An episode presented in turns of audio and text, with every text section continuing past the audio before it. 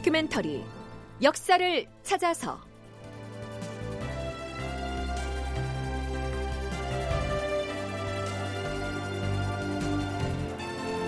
제 712편 수렴청정을 거두고 친정에 나서다.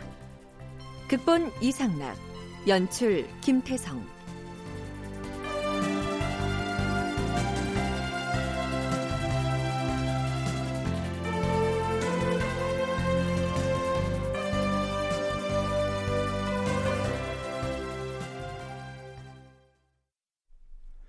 여러분 안녕하십니까? 역사를 찾아서의 김석환입니다.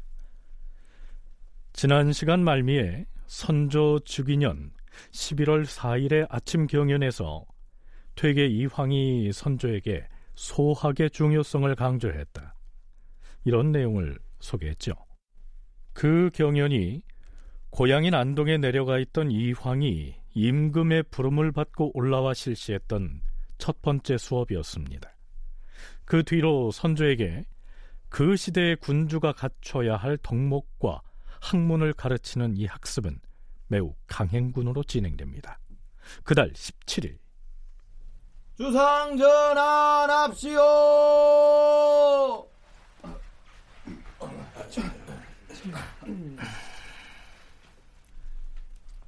이날 공부 모임은 소대 형식으로 이루어집니다. 소대란 임금이 신하를 일부러 불러서 강론을 듣는 것을 의미합니다. 그런데 이때 소대가 이루어진 장소가 경복궁의 동궁에 있는 비현각이었습니다. 문화재청에서 설명하고 있는 내용을 소개하면 이렇습니다. 경복궁의 동궁은 근정전 동쪽에 위치하고 있다.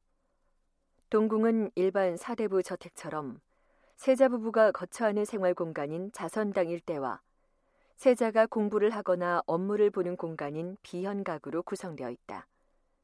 비현각 앞에는 세자 교육을 전담하는 관청인 세자 시강원이 자리하고 있으며 네, 설명에 나오는 것처럼 비현각은 세자가 공부를 하는 곳이죠. 그러니까 선조는 동궁에 거처해 본 적이 없고 따라서 세자로서 공부를 할 기회를 갖지 못한 상태에서 즉위를 했기 때문에 즉위하자마자 당대의 석학이었던 퇴계 이황과 기대승 등이 집중 과외를 하는 방식으로 공부를 시킨 것이다. 이렇게 이해를 하면 될 것 같습니다.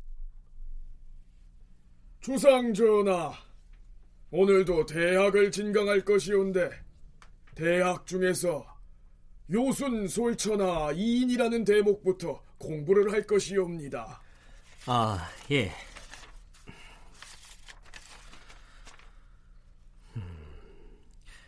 요순 솔천하 이인이면 옛 중국의 요임금과 순임금이 인으로서 천하를 거느렸다 이런 뜻이 아닙니까? 그렇사옵니다, 전하. 자고로 임금의 자리에 오르면 인에 머물러야 한다라고 하였으니 이 어질 인자는 임금에게 가장 중요한 덕목이옵니다. 인, 의, 예, 지 네 가지 덕목이 있사오나 이는 그 중에서 으뜸이 되옵니다. 옛 사람이 말하기를 인이란 것은 마음의 덕이요 사랑의 이치이다라고 하였사옵니다. 전지의 근본은 만물을 생성하는 것으로서 그 변화와 운행이 잠시도 쉬지 아니하여서 만물이 각기 인성과 천명을 바르게 가지는 것이옵니다. 이것이 이른바 어질 인자의 인인 것이옵니다. 요임금이 순임금에게 보위를 물려주면서 중정한 것을 진실로 잡아야 한다라고 하였사온데 중정이란 지나치거나 모자람이 없고 어느 쪽에도 치우침이 없이 곧고 바른 것을 의미하옵니다. 네, 이 황은 중국 고대 신화 속의 왕조인 요순 시대를 사례로 들면서 군주에게 어질 인자의 인이 왜 중요한지를 매우 길게 설파합니다. 서울대 김경래 강사의 얘기 들어보시죠. 인이란 것 특히 이제 성리학에서 대단히 중요한 핵심 개념으로 얘기되는 것이고 그래서 이제 흔히 얘기하듯이 인이란 것은 성리학적인 해석에 따르면 공, 공사할 때 공의 마음을 가지는 것을 강조를 합니다. 그래서 군주라면 모름지기 사사로운 이익이나 관계 얽매이지 않고 모두를 생각하는 마치 하늘은 음? 덥지 않는 게 없고 땅은 받들지 않는 것이 없듯이 군주라면 자기 어떤 사사로운 무언가에 얽혀서 그런 것이 아니라 모두를 아우르는 그런 정치를 해야 된다 이런 얘기를 할 때 반드시 언급되는 것이고 이때 또 그러한 얘기들을 하는 것 같습니다. 네, 이황은 요임금과 순임금뿐만 아니라 이후로 왕에 오른 우임금까지도 거론하면서 인의 정치를 강조하는데요. 서강대 계승범 교수는 이때 이황이 중국 고대 요임금, 순임금을 거론한 것은 단지 이 요순 시대가 태평성대의 상징이기 때문이어서만이 아니라 또 다른 뜻이 숨어 있다고 얘기합니다. 어진 정치를 해야 하는데 이것은 자신이 체득을 한 상태에서 솔선수범해야 한다는 얘기예요. 그러면서 예를 드는 것들이 중국 고대의 이제 성현들, 성인들, 요임금, 순임금, 뭐 우임금, 뭐 문왕, 무왕 뭐 쭉 나오고 근데 이게 저는 이걸 보면서 저, 저도 개인적으로 이걸 다시 읽으면서 재미를 느낀 게 왜 요순이냐? 물론 당시 동아시아 유교 사회에서 성인 군자의 대표적인 상징성을 띤 인물은 요순 두 요임금 순임금인데 이 요임금 순임금과 그 이후에 뭐 우임금까지도 왕위 계승이 부자 상속이 아니고 가장 현인을 선발해서 뽑아주는 그런 왕위 계승이에요. 이 왕이 이 부분을 아주 강조하더라고요. 그러니까 가장 현자를 뽑는다. 신화 속에서 요임금은 맏아들인 단주가 임금의 그릇이 못 된다라고 해서 그에게 보위를 물려주지 않고 현자, 곧 가장 현명한 사람이 누구인지를 두루 찾아다니다가 맹인의 아들인 순임금을 후계자로 삼는데요. 이 황은 요순만을 거론하지 않고 하나라의 거랑과 은나라의 주왕까지 들먹입니다. 주나라의 선왕은 주나라 왕실이 이미 쇠퇴한 뒤에 즉위하였지만 자신을 낮추고 덕을 닦아서 주나라의 왕도를 다시 일으켜 세웠사옵니다. 그러나 탐욕을 부리고 사나웠던 거랑과 주왕은 천하의 악명을 떨쳤사옵니다. 후세에도 착하지 못한 임금이 많았지만 나쁜 임금 하면 반드시 걸주라고 칭하는 것은 그들이 탐욕스럽고 포악했기 때문이옵니다. 결국 거랑과 주왕은 천자라는 높은 지위에서 천하의 낙을 노리다가 하루아침에 쫓겨나서 필부가 되었던 것이옵니다. 전화가 왜 뽑혔겠어요? 가장 자질이 뛰어나기 때문에 뽑힌 거죠. 요건 행간입니다. 그러니 그러면 어떻게 해야겠어요? 앞에서 제가 얘기한 거 있죠. 인, 왕도 정치의 가장 공통 분모. 이거를 철저하게 익히고 체득하고 실천하고 솔선수범하시오. 이 얘기를 한 것 같아요. 제가 이렇게 생각한 거는 요순 얘기만 한 게 아니고요. 걸왕도 예를 들었어요. 그 같은 기사에서. 걸왕은 누굽니까? 쫓겨난 사람이지 않습니까? 이거는 어떻게 보면 선조가 퇴계 이왕이 걸왕의 이야기도 같이 얘기했는데 어린 선조가 행간을 읽었는지는 모르겠지만 굉장한 경고가 들어가는 거예요. 당신은 뽑힌 왕이라 이거죠. 그냥 아버지 때 덕분에 그냥 자동으로 올라오는 사람이 아니라는 거예요. 저한테 그렇게 읽히더라고요.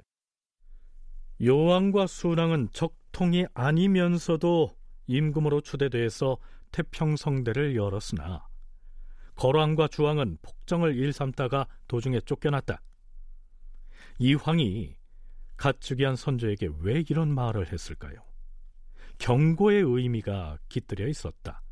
계승범 교수의 분석이 그러합니다.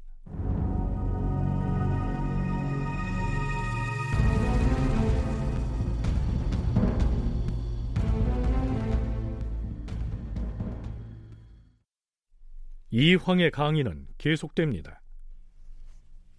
전하, 걸왕이 쫓겨나 죽으니 하우씨가 세운 400년 기업은 순식간에 무너져 버렸고 주왕은 보석으로 장식한 옷들을 걸친 채 불 속에 뛰어들어 자살해 버리자 상탕 600년의 왕통 역시 끊어져 버렸사옵니다. 맹자는 말하기를 요순의 정치는 인륜의 지극한 경지이다. 순임금이 요임금을 섬기던 방법으로 임금을 섬기지 않으면 이것은 임금에게 불경하는 것이다. 누구든 임금이 된 자는 요 임금이 백성 다스리던 방법으로 백성을 다스려야 할 것이다. 그리하지 않으면 이는 백성을 해치는 것과 같은 것이다. 라고 하였사오니 후세의 임금들은 마땅히 요순을 본받고 걸주를 경계로 삼아야 하옵니다. 이황이 여기까지 말했을 때 선조가 갑자기 이렇게 묻습니다. 요임금과 순임금도 우열이 있는 것이요? 아, 그것은 그런데 이때 기다렸다는 듯 기대승이 이황을 이어받아 대신 답변을 하고 나서죠. 어찌 우열이 있겠사옵니까, 주상전하. 요수는 다 같이 성인이라 실로 우열이 없사옵니다. 다만 우왕의 덕은 무왕과 비슷하고 문왕의 덕은 요순과 비슷하옵니다. 만약에 탕왕이나 무왕을 요순에 비교한다면 다소 차이가 있을 듯하옵니다. 그런데요, 선조는 같은 질문을 반복합니다. 요임금과 순임금 중에 누가 더 나은 군주였습니까? 예, 전하. 그것은 요순 시대는 1년으로 말한다면 4월 달과 같은 때로서 요임금의 덕은 공손하고 총명하고 우아하고 신중하고 온유하여 싸웁니다. 순임금은 여러 가지 고난을 두루 경험하였기로 농사 짓고 질그릇 굽고 물고기까지 직접 잡아 싸웁니다.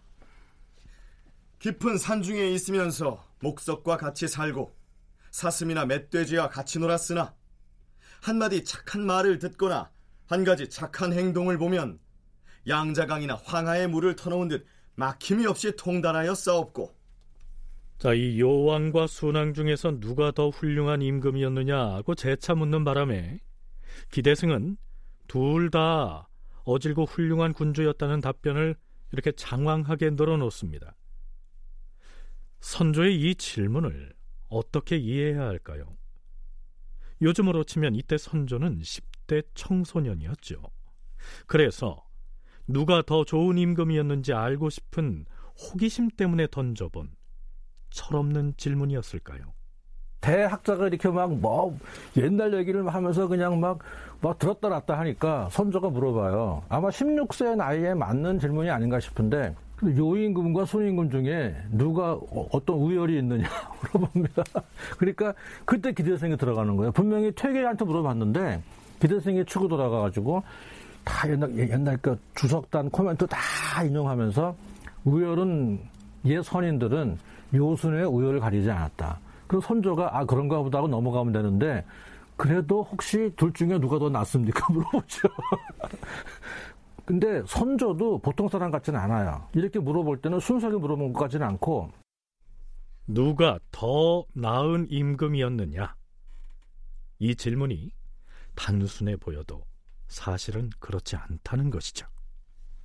전하, 우리나라는 바다 모퉁이에 치우쳐 있어서 학문하는 일을 잘 모르다가 세종조 이후에야 비로소 학문을 일삼았고 유학자들 역시 이때부터 학문을 숭상할 줄 알았사옵니다.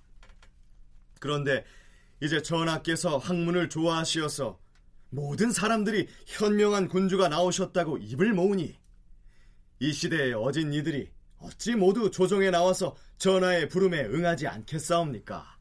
음...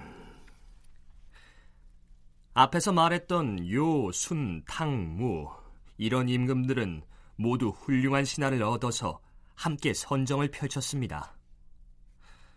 그런데 3대 이후로는 비록 세상을 구제하고 백성을 편안하게 할 어진 사람들이 있었으나 그들이 벼슬 하기를 좋아하지 않고 스스로 은거한 채 조정에 나오지 않았습니다. 이것은 그들이 때를 얻지 못하여 그러는 것이요. 아니면 시대 상황이 좋지 못해서 그런 것이요. 아무리 태평성대를 만나더라도 이처럼 벼슬하기 싫어하는 사람들이 있는 것은 무슨 까닭이요? 음, 전하, 참된 선비라면 어찌 독선만 고집하게 싸웁니까? 간혹 조용히 물러나서 세상에 나오지 않으려는 자도 있고 위에서는 알아주나 동료들의 질투로 용납되지 못하는 자도 있사오며 임금에게 인정을 받지 못하여 물러가는 자도 있사온데 군주가 성심으로 구하고 청한다면 어찌 응하지 않겠사옵니까?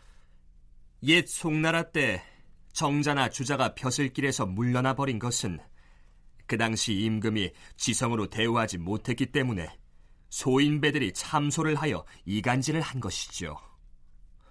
만약 지성으로 대했더라면 어찌 참소가 있었겠어요? 전하의 하교가 지당하옵니다. 소인배가 군자를 해치는 데는 천만 갈래의 길이 있기 때문에 임금이 비록 지성으로 어진이를 등용하려 해도 어진이가 접근할 수 없게 되옵니다. 옛사람이 말하기를 어진이를 알아보는 것이 어려운 것이 아니라 알고서 신임하는 것이 더 어렵다라고 했사옵니다. 임금이 어진이를 신임하지 않는다면 소인배의 참소와 이간질이 나타나는 것이었고 지금 예를 든 성인들은 훌륭한 신하들이 있지 않았냐 이런 말을 합니다. 이건 무슨 얘기냐면 오케이 알았다. 나는 그러면 요 임금 순임금처럼 할 마음은 있어. 너희들은 어떻니? 이렇게 물어보는 거예요. 나는 이걸 볼 때 맨 앞에 요 임금 순임금 중에 누가 더 낫니? 어떤 우열이 있니? 이 물어본 게 국왕이 진짜 호기심으로 물어본 것 같지는 않고 나중에 너희 신하들 중에서는 누가 더 낫니? 너희들 중에도 우열이 있지? 이거를 말하려고 운을 띈 것 같은 느낌이 강하게 들었어요. 읽는 순간에. 어, 선조 보통 사람 아니다. 16살의 어린 나이에 세자로서의 교육을 전혀 받지 못하고 즉위했지만 어떻습니까? 선조의 내공이 만만찮아 보이지 않습니까?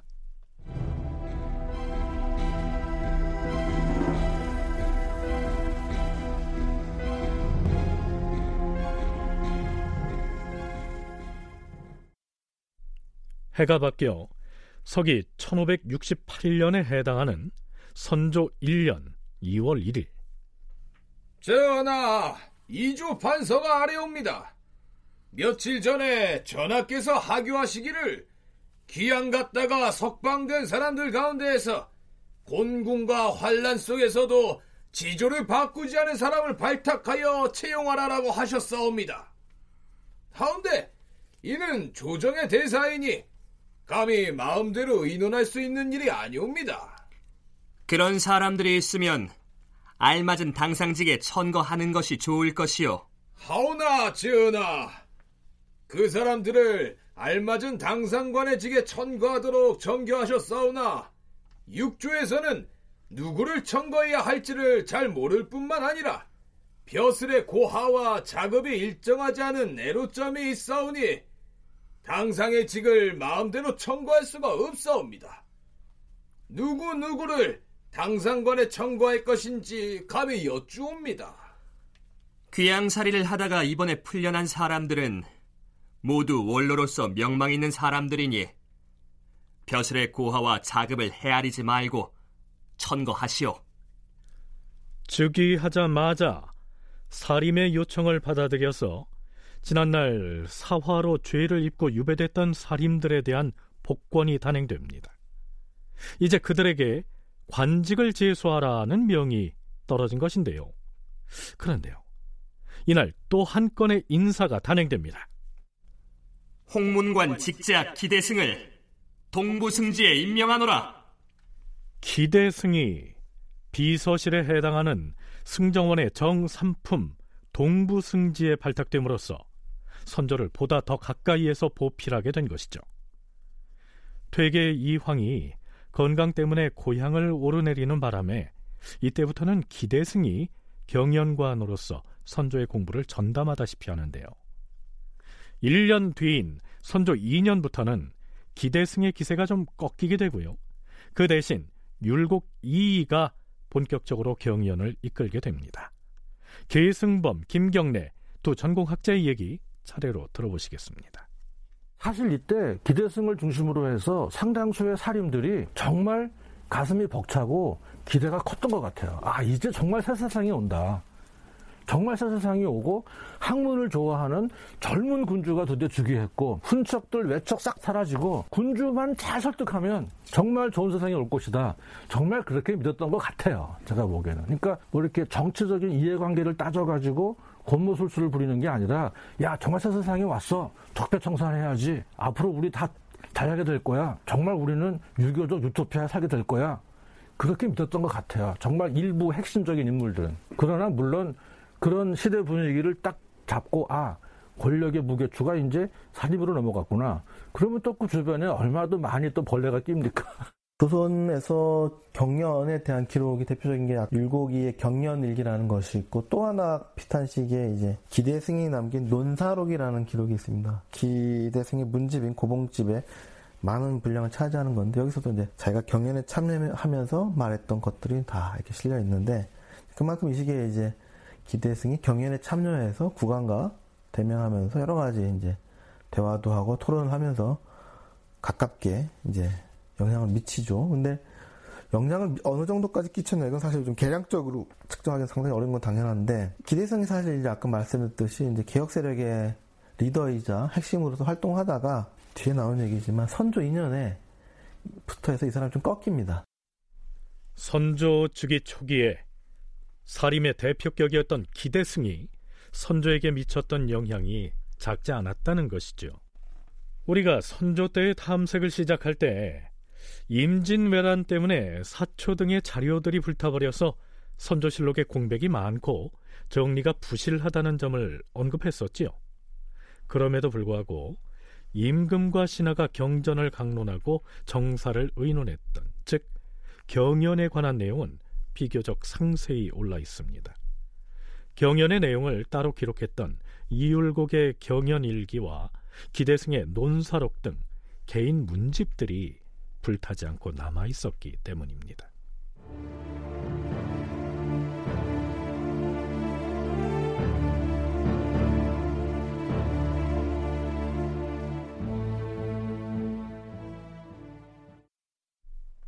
선조가 즉위하고 나서 8개월여가 지난 서기 1568년 2월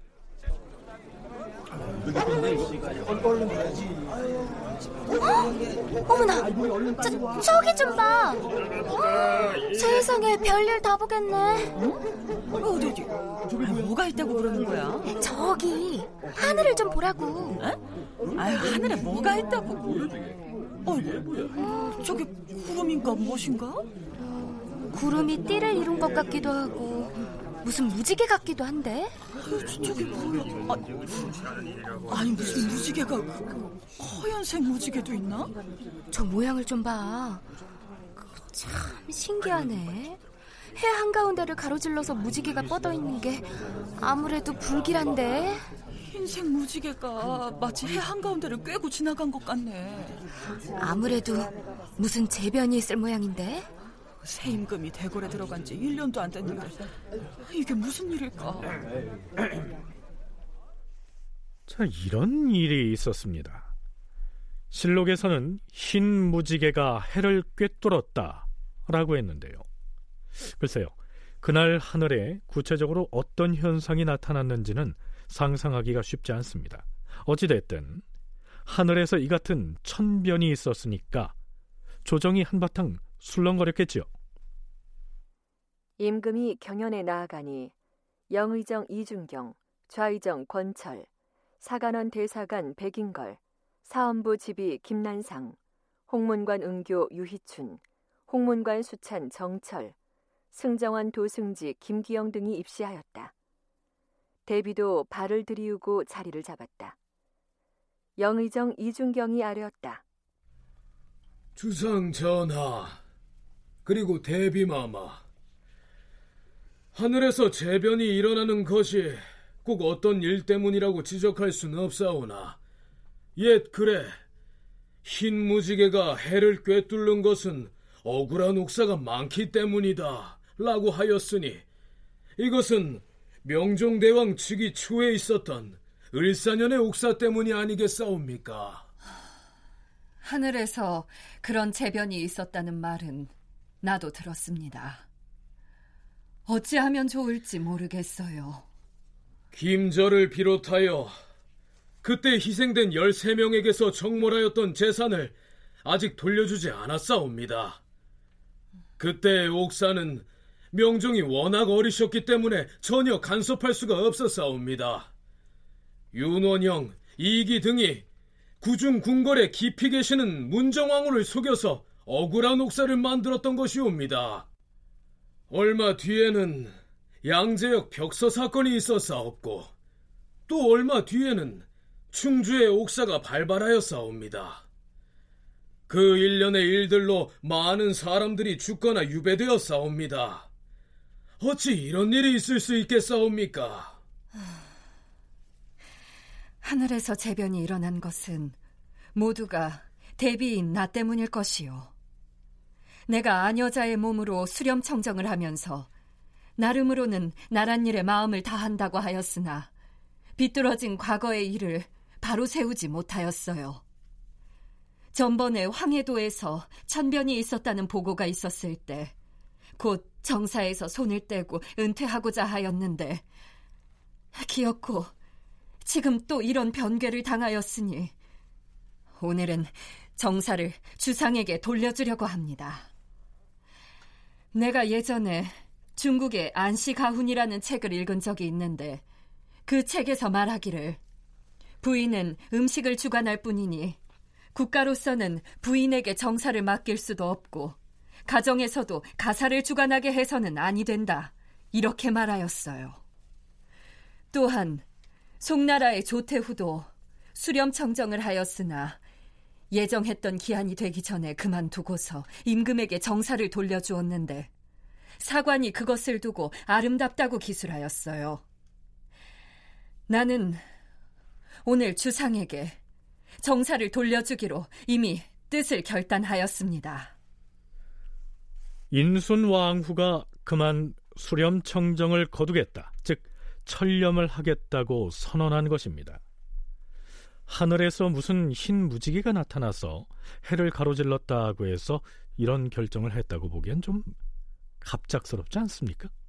반계 출신이고 공식적으로 세대 책봉된 적이 없고 그러면서 공식적인 트레이닝 과정을 밟지 않았다는 거. 그러니까 선조라는 왕 자체가 가지고 있는 뭐 요즘으로 치면 리스크가 있고 그런 것과 동시에 또 수렴청자이라는 것에 대한 또 부정적 인식. 그러니까 결국 선조와 인순왕후의 관계를 어떻게 맺는 것이냐를 둘러싸고 의견이 좀 분분했을 수 있을 것 같아요. 근데 사실 기록상으로 물밑으로 어떤 것이 있었냐는 좀 확인하기 어렵고 어쨌든 분명한 사실로는 인순왕은 8개월이라는 어떻게 좀 짧은 기간 동안 수렴 청정을 했고 이전에 세조비 정희왕후가 7년을 했고 중종비 문정왕후가 8년을 한 것에 비해서는 상대적으로 분명히 짧은 기간에 했다는 것이고 네, 김경래 강사가 얘기한 것처럼 어린 성종이 즉위했을 때 세조 비었던 정의왕후는 7년간이나 청정을 했고요. 명종이 즉위했을 때 문정왕후는 무려 8년을 했습니다.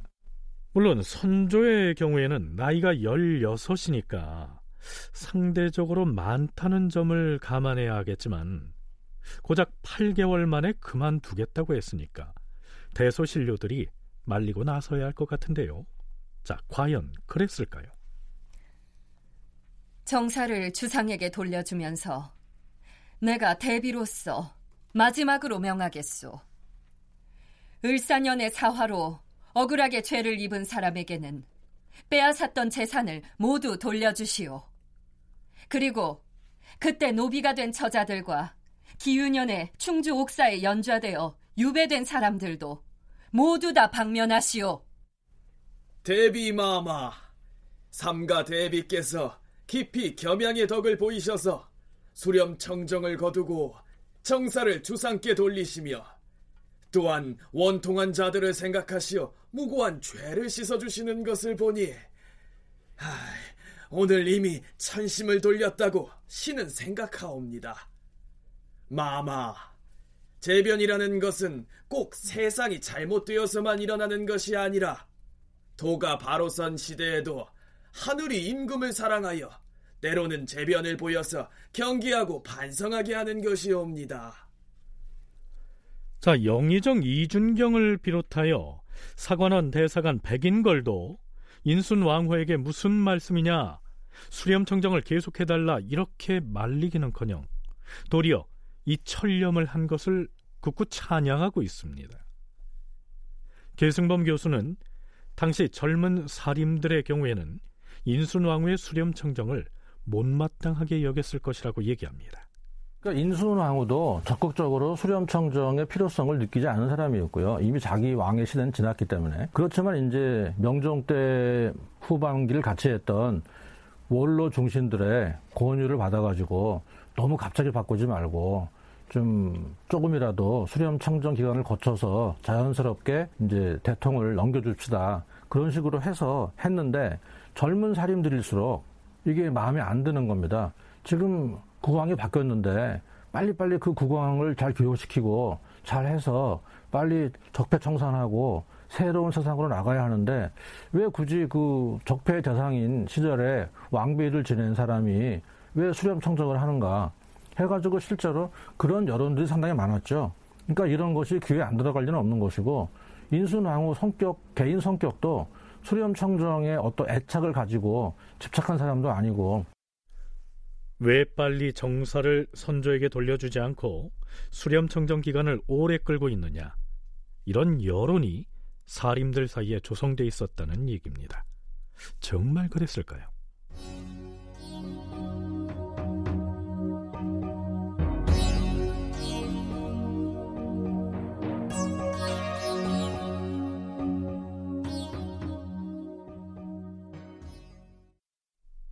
선조 수정실록을 보면 이런 대목이 나옵니다. 당시 하늘에 뜬 해 위에 무지개가 들이온 변개가 있었는데 대비가 신료들에게 이르기를 안하기 정사를 맡아 하면 비록 모든 일이 다 제대로 되더라도 근본이 바르지 못한 것이어서 나머지는 좋게 보잘 것이 없는 법이다. 하늘의 재변이 일어난 것은 진실로 나 같은 미망인이 수렴 청정을 하고 있기 때문일 터이다. 라고 말하고는 즉시 철렴을 하겠다고 선언하였다. 그런데요. 16세기 중엽 인순 왕후의 정치 참여와 수렴 청정이라는 논문의 저자 김우기는 애당초 이 수렴 청정이 결정된 배경을 이렇게 기술하고 있습니다. 실록에 의하면 인순왕후가 모든 정사를 처리하면서도 인사권만은 행사하지 못하였다. 그것은 인순왕후의 수렴 청정이 신료들의 암묵적인 동의 아래 이루어졌다는 사실과 관련이 있다. 즉, 살인파를 중심으로 하는 신료들은 인순왕후와 타협하여 수렴 청정을 인정하였지만 모든 권한을 부여하여 자신들의 입지를 제약하기보다는 정치 권력의 가장 핵심인 인사권만은 국왕이 행사하게 함으로써 새 정치 질서 수립을 위한 인적 기반의 확립이라는 자신들의 의도를 달성하려 하였다. 수렴 청정 자체가 사림 세력과 인순 왕후의 타협에 의해서 이루어졌고 청정 기간 중에 인순 왕후가 전권을 행사하지 못하도록 인사권은 부여하지 않았다는 얘기입니다. 그런데 바로 그 사림 세력 내부에서 이제는 대비의 섭정을 멈추게 해야 한다는 여론이 조성됐다는 것입니다. 정조시대에 편찬했던 명신록과 선조 수정실록에 수록된 사관의 논평을 보면요. 사관원 대사관 백인걸과 영의정 사이에 이렇게 대화가 오간 것으로 적고 있습니다. 자, 한 잔 드시게. 예, 영상대감.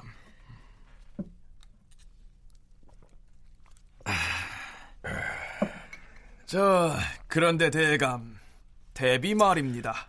음, 대비가 왜? 무슨 문제가 있는가? 아, 그것이 아니오라. 언제까지 대비에게 섭정을 맡기실 것입니까? 이제 그만 철렴을 하게 하자. 이 말인가? 대감, 모름지기 지금은 우리 사림의 세상입니다. 추성 전하는 학문이 일취월장하고 있어서 이제 더 이상 대비가 청정을 하지 않아도 청사를 살피는데 별 문제가 없을 것입니다. 모자란 점이 있으면 우리가 주상을 도와주면 될 것입니다. 하지만 경솔하게 처리할 문제는 아니네. 임금의 대권과 관련된 일인데 어찌 경솔하게 논의할 수 있겠는가? 우선 몇 달 더 두고 보더라도 늦지 않을 것이니 조금 더 기다려 보세나. 자, 이랬는데요. 어느 날 경연에서 인순 왕후가 좌종을 향해서 요즘 조정 안팎에 떠도는 말들도 있고 해서 내가 한 가지 묻고 싶은 말이 있는데 내가 수렴 청정을 언제까지 했으면 좋겠소? 그렇게 묻자 백인걸이 이렇게 대답합니다. 새 임금께서 그렇게 어린 나이가 아니오니 여주가 더 이상 국정을 간섭할 필요가 없을 것으로 사료되옵니다. 자, 이 말을 듣고 인순 왕후가 언짢아 하면서 수렴청정을 그만두었다. 이런 내용인데요. 여기에서 백인걸이 말했다고 하는 여주는 여자 군주를 뜻하는 말로서 아여자인 대비가 더 이상 임금 노릇을 대신할 필요가 없다. 이런 의미죠. 심지어는 인순왕후가 남편인 명종의 능을 참배하려고 했는데요. 이것은 전례가 아니라면서 제지까지 당합니다. 내가 아직 승하하신 대행왕의 능에 참배를 하지 못하였으니 곧 날짜를 정해서 참배할까 하는데 영상의 생각은 어떠시오? 대비마마, 우리나라의 전례를 상고해 보건대 왕비가 능에 참배하는 조문은 보이지 않사옵니다. 그것은 예가 아닌 줄 아옵니다. 하지만 그 전례가 아주 없는 것은 아니라고 읽었습니다만. 예전에 중국 동진 때에 황후가 능에 참배한 일이 있기는 했사오나 대개 새로 즉위한 황제가 어렸기 때문에 함께 간 것이옵니다. 하지만 우리나라에서도 대비가 능을 참배한 일이 몇 차례 있지 않았습니까? 예, 마마. 그런 일이 몇 차례 있었사오나 한때의 정을 못 잊어서 그런 지나친 짓을 한 것이옵니다. 지금 대비 마마께서 그 전례를 쫓아서 능을 참배하신다면 이것은 선왕들의 허물을 무겁게 만들고 잘못된 일을 본받는 선례를 남길 것이옵니다. 하물며 요즘처럼 천재지변이 거듭 나타나고 있는 때에 전날의 과실을 그대로 답습하신다면 이제부터는 만대의 무궁한 패단으로 이어질 것이옵니다. 돌아가신 뒤에 마땅히 능을 참배하는 것이 도리라 여겼는데 가지 않는 것이 국가와 종묘사직을 위하는 길이라 하니 뭐 그렇다면 실행하지 않겠소. 아녀자가 죽은 남편의 묘소에 가는 것은 중국에서부터 전해온 유교적 예법에 어긋나는 이름으로 가지 말아야 한다. 이런 취지입니다. 자, 이를 통해서 알 수 있듯이 대비의 수렴 청정 역시 부득이하여 시행할 수는 있지만 아녀자가 군주 노릇을 해서 국정에 간섭하는 것은 좋지 않다 하는 이런 인식 때문에 일찍 물러나는 것이 아름다운 것이다. 이런 사고가 지배적이었던 것이죠. 자, 그렇다면 수렴 청정을 마쳤다고 이제 인순 왕후는 정사에서 완전히 손을 떼고 국사에 전혀 관여할 수가 없었을까요? 김우기는 앞에서 소개했던 논문에서 이렇게 기술하고 있습니다. 철렴 이후 인순왕후의 정치 참여는 비공식적인 형태로 나타날 수밖에 없었다. 특히 살인파의 영향력이 확대되어가는 상황에서 그들의 반대로 섭정을 그만두어야 했던 인순왕후가 정치 활동에 참여하기는 어려웠을 것이다. 그렇지만 수렴청정까지 했던 대비가 정치 현장을 완전히 떠나 있기도 어려웠을 것이라는 점에서 어느 정도의 정치 참여는 예상할 수 있다. 철렴 이후의 정치 참여는 국왕의 정책 결정에 대한 영향력 행사라는 측면에서 확인할 수 있다. 유교 사회이기 때문에 특히 이게 이제 모자지간이잖아요. 생모가 아니더라도 모자지간인 경우에는 딱 철렴했다고 해서 다음 날 아침 0시를 기해서 딱 안면 바꾸고 그렇게 하면 좀, 좀 이상하죠. 이건 현대인들도 아버지가 자기한테 경영권을 물려줬다고 해서 하루아침에 딱 입히짓고 하면 좀 괘씸하지 않습니까? 그런 걸 두루두루 감안해서 또 예우 차원에서 아, 뭐 철렴을 하셨지만 이러 내가 뭐 소소한 것들은 제가 직접 처리하겠으나 어 요거는 좀 그래도 자문을 좀 구해보고 싶습니다. 그렇게 몇 번 또 해줘야 위교 사회에서는 아 정말 또 참 친정도 잘하지만 효심도 높네 그렇게 칭찬 받는 거예요. 철렴 이후에 이인순 왕후가 대비로서 선조에게 어떤 부분에서 어느 만큼의 영향력을 행사했는지는 차차 살펴보기로 하죠.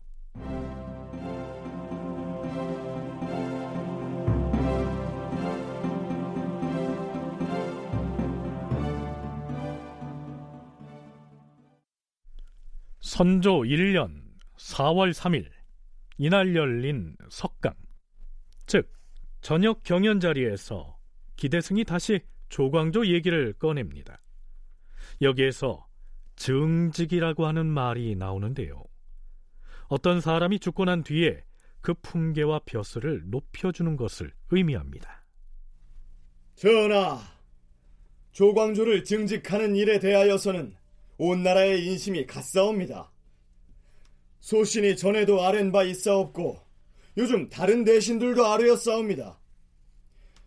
전하께서 이미 알면서도 머뭇거리시는 것은 자세히 살펴 생각하자는 뜻인 줄 잘 알고 있사오나 신이 생각하기에는 전하께서는 아직도 결심을 하지 못하신 듯하옵니다.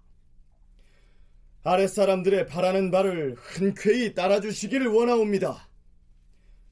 전하께서 경연에 열심히 납시어서 강하게 힘을 쓰시니 도리가 점점 밝아져서 조광조가 어진 인물이라는 사실을 저절로 아실 터이오니 그를 높이고 기리는 일을 오히려 전하께서 먼저 행하시면 더욱 좋겠사옵니다. 김효사와 때 죽임을 당했던 조광조의 당시 벼슬은 대사헌이었지요. 비록 죽은 지 50여 년이나 지났지만 이제라도 그의 벼슬을 더 높여주자 이런 주장입니다. 장기간에 걸친 살인운동에서 조광조가 갖는 산유성은 거의 뭐 아무리 강조해도 지나치지가 않지요. 그러니까 이 사람은 옛날에 죄인이었는데 아 보니까 억울하네 죄인은 아니야 그것만 해가지고는 이 조광조라는 인물의 상징성이 살아날 수가 없어요.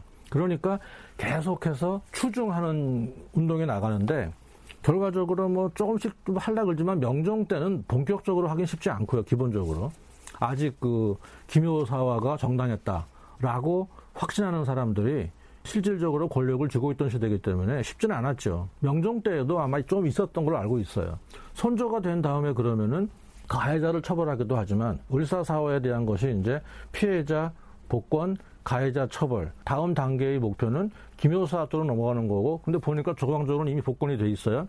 그럼 뭘 합니까? 추중을 해야 하는데 자 그럼 기대승의 이러한 주장은 받아들여질까요?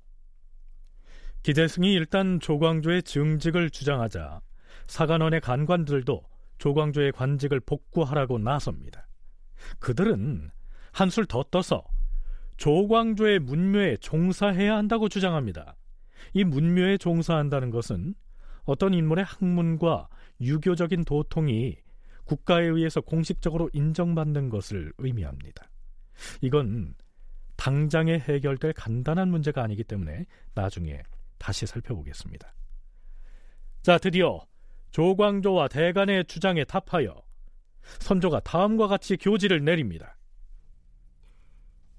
죽은 대사원 조광조는 세상에 드문 순수하고 아름다운 작품으로서 도학을 드러내 밝혀서 학문과 덕행이 높은 유명한 유학자가 되었다.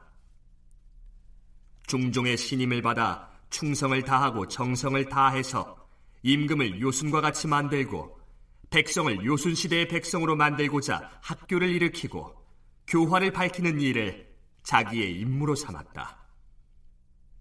중종도 그가 어질다는 사실을 아시고 그의 말을 들어주고 계책을 따라 주었으나 남곤과 심정 등의 간사한 자들이 분개하여 그를 모함하였다. 그들은 홍경주와 결탁해서 불측한 말로서 교묘하게 허물을 꾸며 임금이 듣고 놀라게 함으로써 끝내 귀양본에 죽게 하였던 것이다. 그가 죽음으로써 나라의 원기가 여지없이 꺾였으니 이것은 실로 간신들의 공갈과 모함 때문이었지. 처음부터 중종의 본심은 아니었다. 조광조의 관직을 높여서 추증을 하려면 그 시기에 왕위에 있었던 중종의 잘못을 짚어야 하는데요. 차마 그럴 수는 없으니까 중종의 본심은 아니었는데 남곤과 심정 등 간신들의 관계 때문에 조광조를 죽음에 이르게 했다. 이렇게 애둘러 표현한 것이죠. 자, 그렇다면 중종 다음의 왕들은 어떻게 했을까요? 중종 다음으로 왕위에 오른 인종은 효성이 지극하여 중종의 유지를 실행하지 않은 것이 없었으므로 조광조 등의 관작을 다시 복구시켰다. 그러나 을사사화 이후에 권세를 잡은 윤원영 등은 조광조 등을 다시 역적의 무리라고 지목하였으니 그 암울하고 침체된 분위기가 오늘날까지 계속되었던 것이다.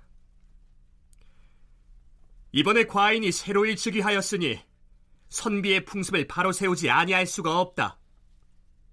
이는 곧 선왕의 뜻을 계승하는 일이다. 이에 조광조에게 큰 벼슬과 아름다운 시호를 추증하여 사림에 나아갈 방향을 밝히고 백성의 큰 소망에 보답할 것이니 이조에서는 과인의 뜻에 따라 시행하라. 자, 선조의 입에서 조광조에게 큰 벼슬과 아름다운 시호를 추증하여 사림에 나아갈 방향을 밝힌다. 라고 했으니까요. 바야흐로 조정 권력을 사림 세력이 쥐고 있음을 나타낸 발언이죠. 다시 다음 날 아침 경연에 참여했던 대사원 강사상과 사간 유이춘 등이 나섭니다. 전하, 이번에 조광조를 추승하라 교지를 내리신 것은 매우 인심에 합당한 결정이옵니다. 조광조를 추승하는 것은 당시 임금이었던 중종에게 허물이 되는 것은 아니옵니다. 중종도 조광조를 소중하게 아꼈고 신임도 지극하였는데 하루아침에 간사한 사람들의 모함에 빠져서 현혹되지 않을 수 없었사옵니다. 그렇사옵니다, 전하. 중종이 당초에 조광조 등에게 죄를 내릴 때 너희들은 모두 과인을 보필해온 시종신들로서 과인과 마음을 같이하여 지극한 정치를 열어나가고자 하였으니 과연 나라를 위한 정성이 지극하였도다. 다만 일처리가 다소 과격하였기 때문에 과인도 부득이 죄를 주는 것이다. 하지만 과인의 마음이야 어찌 편안하겠는가? 이렇게 하교하시었사옵니다. 중종께서 만년에는 조광조와 함께 배척당했던 무리들을 거두어 재기용하시어서 재상의 바늘에 두기까지 하시었으니 이것으로 본다면 조광조를 죄준 것이 중종의 본심이 아니었음을 알 수 있어옵니다. 따라서 지금 조광조를 추승하는 것은 중종이 미처 하지 못한 일을 돕는 것이지 중종의 과실을 드러내는 것은 아니옵니다. 네, 사림 측에서는 혹시나 이 어린 왕이 선대 임금이었던 중종이 반역죄로 처단했던 조광조를 벼슬을 높여서 추승하는 데에 부담을 갖거나 괴로워할까 봐서 중종도 조광조를 아꼈다 하는 사실을 극구 강조합니다. 그런가 하면 주상 전하, 요즘 전하께서 신들의 충언을 물 흐르듯이 받아들이시어서 처리하시는 일마다 한결같이 공정과 지성으로 임하시니 즉위초에 임금이 갖춰야 할 자세로는 매우 훌륭하옵니다. 임금은 깊은 궁중에 살면서 더러는 글을 읽으며 궁리하는 때도 있고 호령을 내려서 시행할 때도 있고 또 더러는 한가하게 원기를 보충할 때도 있는 것이옵니다. 한 번은 조이고 한 번은 늦추는 것이 세상을 다스리는 법도이옵니다. 전하께서는 마음속에 사특한 생각이나 잡념이 싹틀 수 없게 하시옵소서. 그리하면 나날이 새로워지는 공이 있을 것이옵니다. 이렇듯 사림의 뜻대로 잘 움직여주고 있는 어린 임금을 어르고 달래는가 하면 혹은 칭찬을 아끼지 않습니다. 이 선조를 사림의 편으로 확실하게 품어안는 것이 당장 사림이 추진하고 있는 척신정치의 적폐를 청산하는 일을 순조롭게 해나갈 수 있는 방편이라고 믿었겠지요. 과거사 청산을 뭐 어떻게 하느냐는 사실 좀 단계가 있, 는 것이죠. 일단 조광조 같은 경우에는 반역 죄인이었다가 죄인이 아니라는 것을 사면 복권을 하는 것이고 그것을 이제 당대용으로는 신원, 그러니까 뭐 원한을 푼다 그래서 신원을 통한 복권 이게 아주 가장 처음 이루어지는 것이죠. 그 다음이 죄인에서 풀어주는 것이 아니라 추중이라 그래서 조광조 같은 경우는 영우정으로 추중하는 더 높여주는 그런 단계가 있는 것이죠. 그리고 문묘종사는 그보다 훨씬 더, 더 강도가 센 것인데 이거는 조광조만이 아니라 조선시대 특히 조선 후기에 여러 가지 정치적 이유나 이런 것 때문에도 있지만 대단히 어렵게 어렵게 되는 게 사실 문묘 종사입니다. 그러니까 문묘 종사가 된다는 것은 국가 공인 학자가 되는 것이고 드디어 선조 1년 4월 17일 조광조를 영의정으로 추증하노라. 이렇게 해서 초광조는 사망한 지 49년 만에 생전의 마지막 관직인 대사헌에서 국가의 수상인 영의정으로 추증된 것입니다. 자, 그렇다면 여기에서 일이 끝나는 것일까요? 아니었습니다.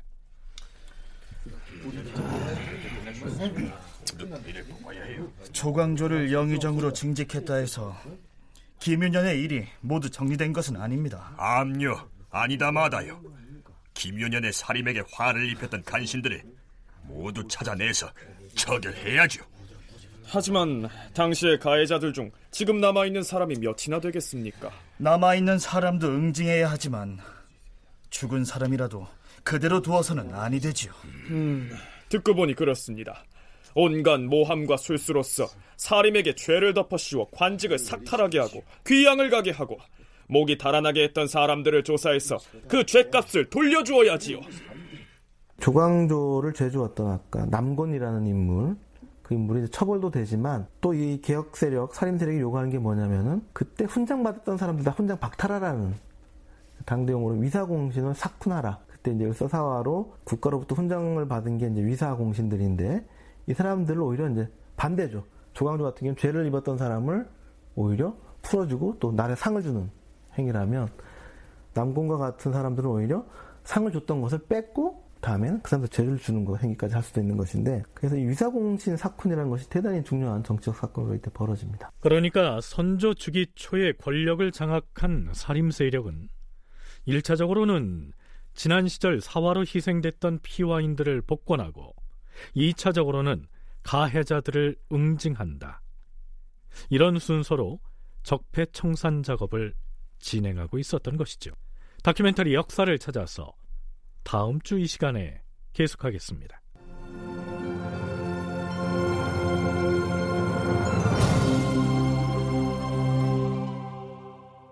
출연 석승훈, 정의진, 하지형, 김용, 김인형, 박주광, 임주환, 신혼유, 최정윤, 허예은, 낭독 이지선, 해설 김석환, 음악 박복규, 효과 신연파 장찬희, 기술 윤기범.